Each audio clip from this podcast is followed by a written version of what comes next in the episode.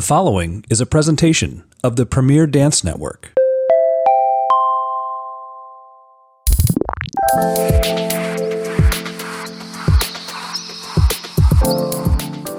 Hello and welcome back. Thanks for coming to chat. I am your host, Barry Kerollis, and you are listening to Pa the Chat Talking Dance on the Premier Dance Network. In this weekly podcast, I candidly offer educational conversations and thoughtful analysis on all things dance. With my vast background as a director, choreographer, instructor, and dancer, I'm happy to share my 15 plus years of experience with you, whether you're a professional dancer or just listening in for an insider's look into our fascinating art form.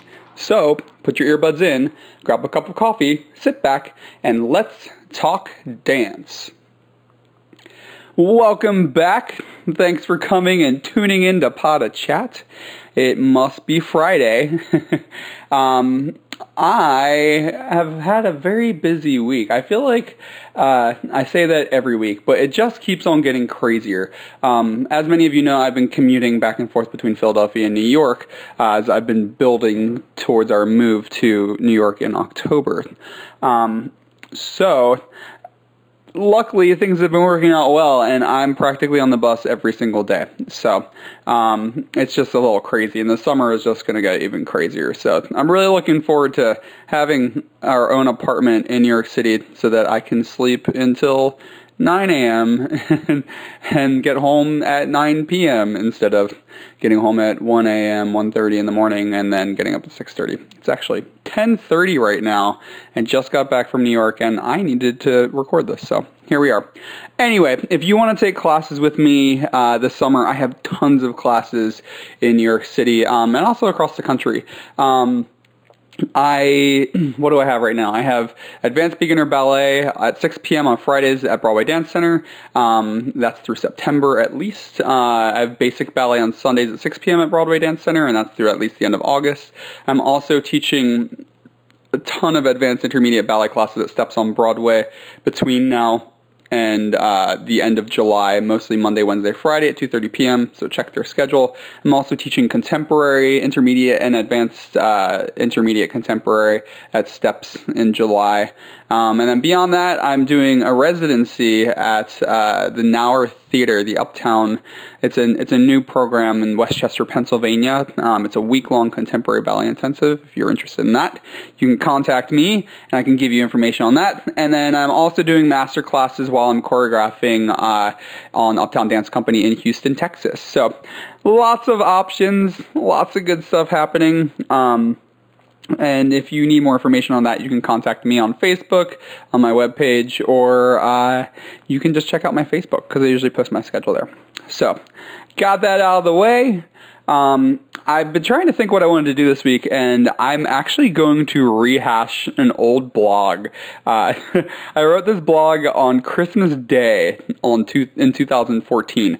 Um, every once in a while, I'll, I'll rehash a, bla- a bag, a bag, a bliggity blog. Uh, every once in a while, I'll, ha- I'll, rehash a blog on here um, because I've written over 180 posts at this point on Life of a Freelance Dancer. is actually what started me before I got to this podcast. So if you haven't read it or if you haven't heard of it, go check it out. It's Life of a Freelance Dancer. Um, it's on blogspot.com. So, uh, but what I wanted to talk about today is, I mean, I think that this one was really funny. And um, I am not religious at all. I'm Jewish. Uh, I was raised Jewish. I was bar mitzvahed. Um, but I'm not really religious. I mean, to each their own. Um, and when I wrote this list, uh, it was a list post for this blog. Um, my intention was not to offend anybody. So if you're listening to this and you are offended by it, my apologies. I was never meant to make fun of any religion because I'm not. Um, I was just saying exactly what the title of this blog was 12 reasons that dance is my religion. Um, really do think that it is my religion. Um, so I'm going to share an idea of what I wrote on this blog. Um, and typically on this blog, I do write about freelancing, but at a certain point, it started to turn into other things. Um, and now that I have this podcast, I can talk about whatever I want to. So today, I'm talking about why dance is my religion. So, number one, dance has been a part of my life since I was a very young age. I don't know if I've actually told the story on here, but when I was two years old, I would run into my sister's dance class uh, and interrupt it. And my mom couldn't hold on to me. So after a few times that I had run in and interrupted the class, the instructor, instead of being upset or annoyed um, or angry, she saw an opportunity. I mean, a little boy that's running into creative movement class. I mean, how many times do you get that opportunity? So instead of reprimanding my mom or instead of getting upset with me, she actually invited me to stay in class if if I would behave. And I did. So from that young day of my early early life, I've been immersed in the ways and the morals of dance. Much like people are born into families of a certain religion. If you see where I'm going there. All right, second, walking into a, a, dance studio every day is like walking into a place of prayer for me. Every morning, I begin my morning ritual of pliés, tendus, jetés, jambes, and beyond. Or in a religious sense, or non-religious sense, pliés are like my morning coffee, and the rest of barre is like my breakfast. I can't really start my day without it. And the days that I don't, uh, now that I am officially retired from performing, even though I still take classes as many days as a week uh, as possible, um, the days that I don't, um, I feel it. And I think that it's not just my body isn't waking up. I think that my mind is cloudy because it's just like almost like turning on a light switch. I have to like go through all of that. And you don't want to see me before class.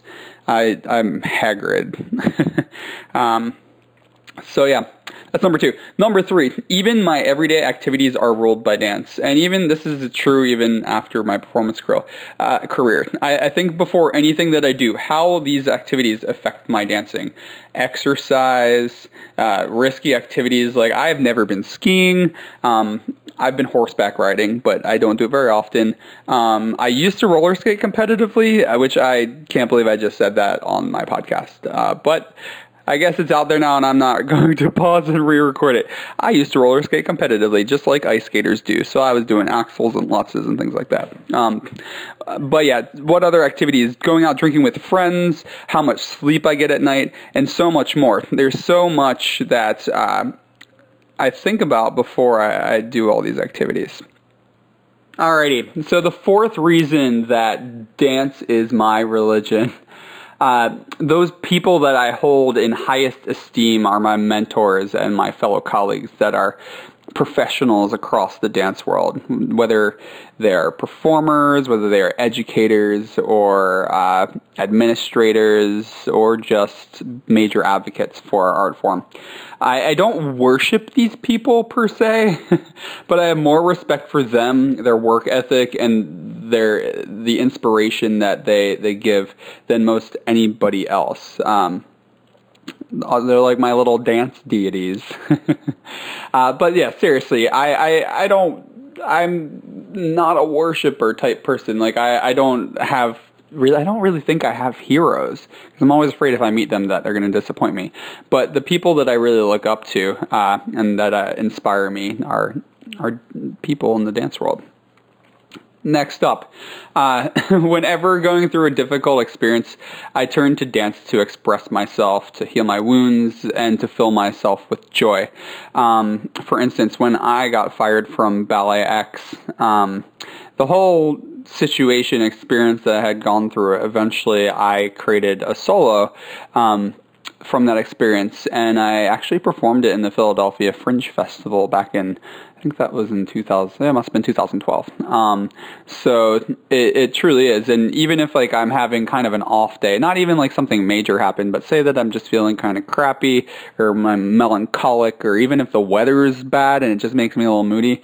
Um, sometimes I'll just go into the the big studio at my my local gym and I'll I'll improv around there. Um, it really is uh, uh, the best way to express yourself. And it's it's not i think it's not just because is like truly me. Like i can't move unlike myself.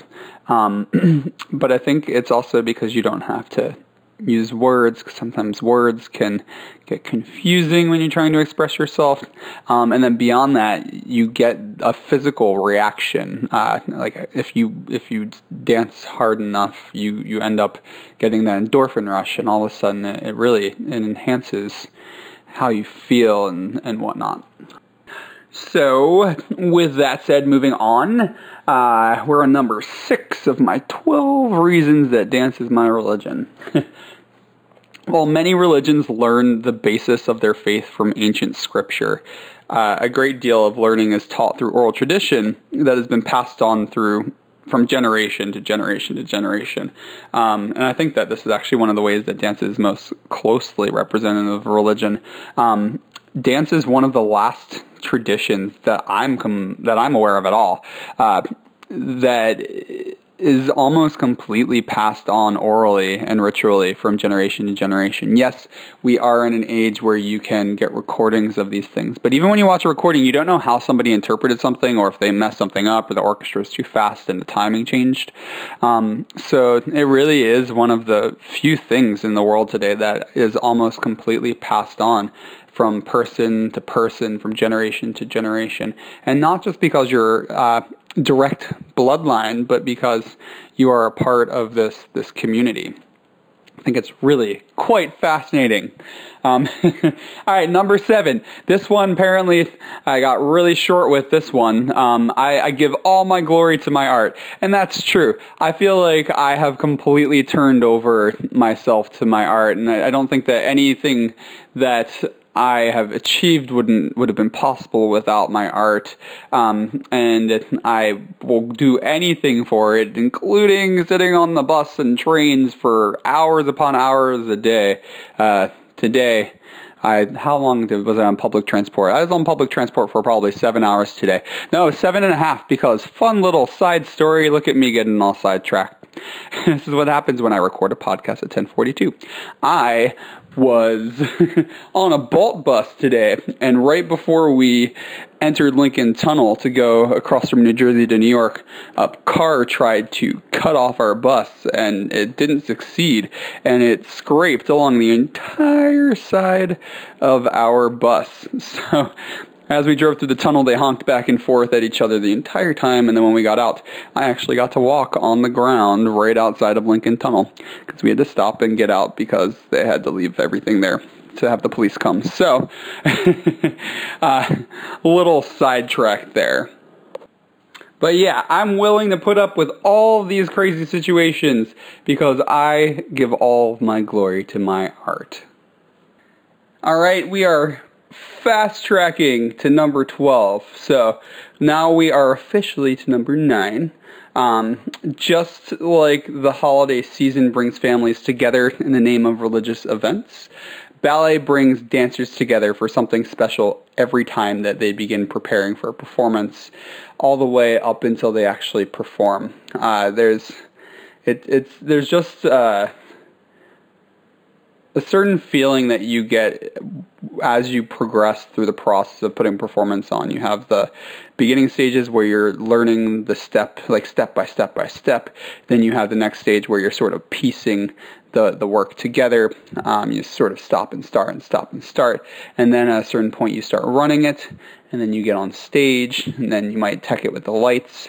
And then by dress rehearsal you get the the orchestra involved, and then you have your series. And sometimes the series, depending on where you dance, could be for uh, just one weekend. Sometimes it could be for an extended period of time. But there's always a warm holiday-like bond by the end of a performance series where everybody is just on this.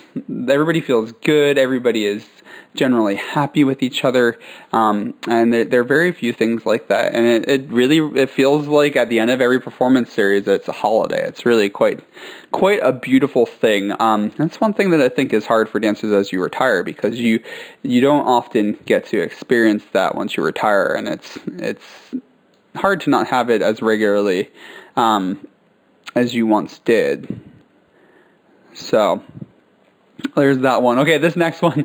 Oh God, I forgot about this one. This one, I actually, I used to take hot yoga, like hot, hot yoga, not Bikram, but it was like hot hatha and hot uh, vinyasa. I love yoga. I don't take, I don't take classes often as I used to, and I miss that. When I'm in New York, I'll be able to. Um, but I haven't been able to find a, a, studio in Philadelphia that was as exceptional as this one in, in uh, Seattle that we used to go to called Urban Yoga Spa. Um, and because of the heat and because of the intense workout, uh, I always felt that by the end of class, when we were we were laying in corpse pose, that I would have these epiphanies.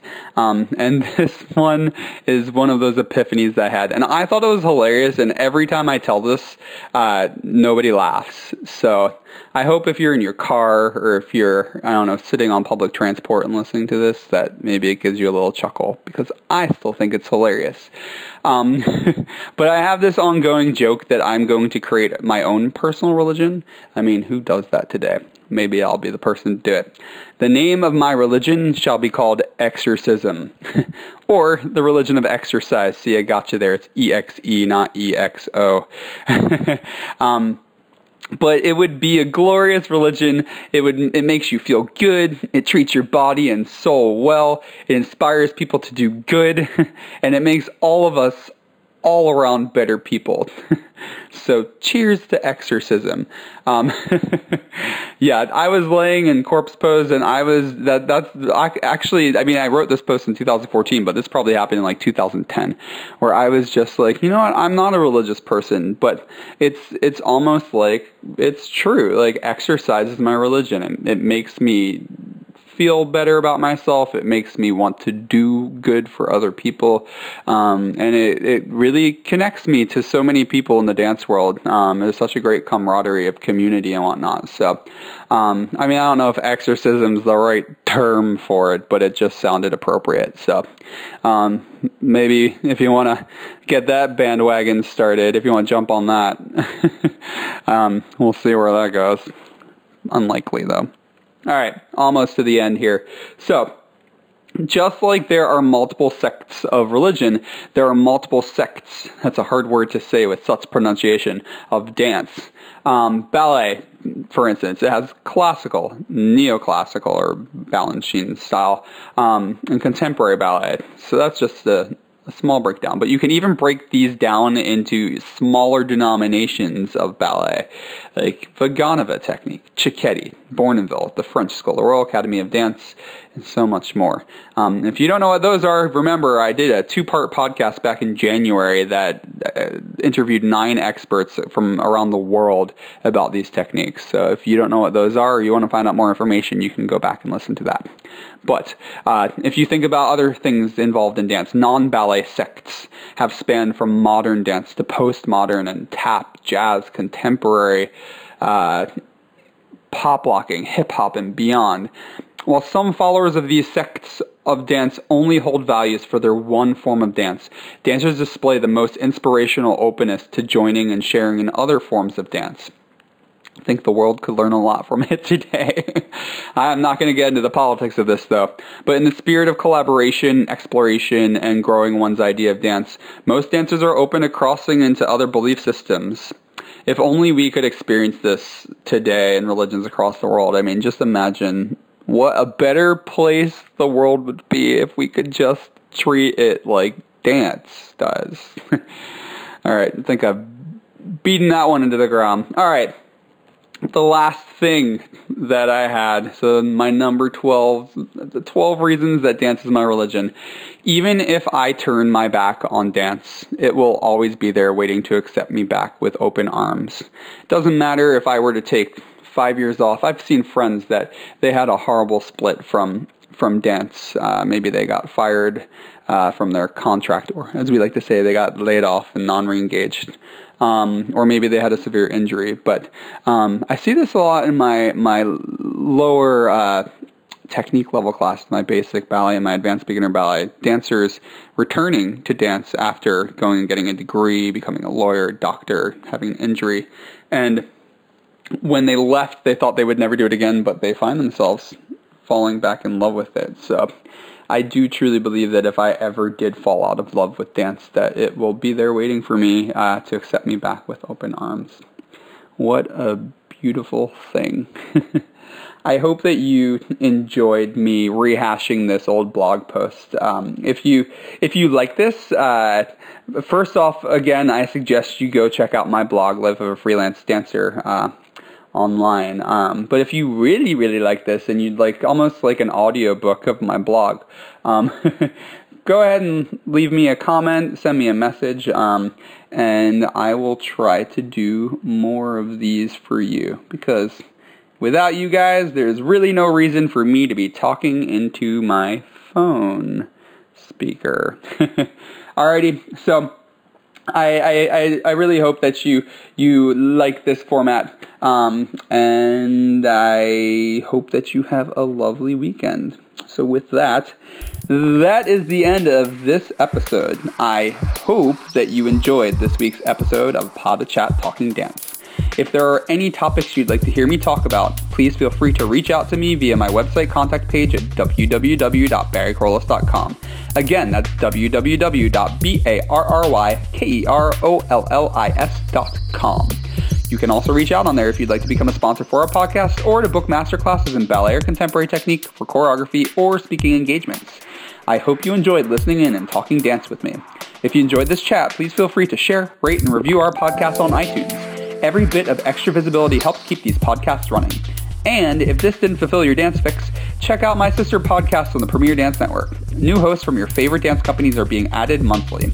If you want to connect with me to see where I'm choreographing, teaching, and what I'm doing in my everyday life, you can follow me on Facebook, Instagram, where my name is B. Kerollis, or Twitter at Bariscos. Also, be sure to subscribe to my blog, as if I haven't told you this enough in this episode, Life of a Freelance Dancer, where I have been writing about working as a freelance artist for over five years. I also have two YouTube channels, B. Kerollis featuring my choreography and Choreography, that's Core-Ography, featuring my choreographic web series that tells the life-defining stories of professional dancers through revealing interviews and choreography. Thanks for listening in to Pod Chat. I hope you return next Friday to talk dance with me, and remember to go out and support your local dance.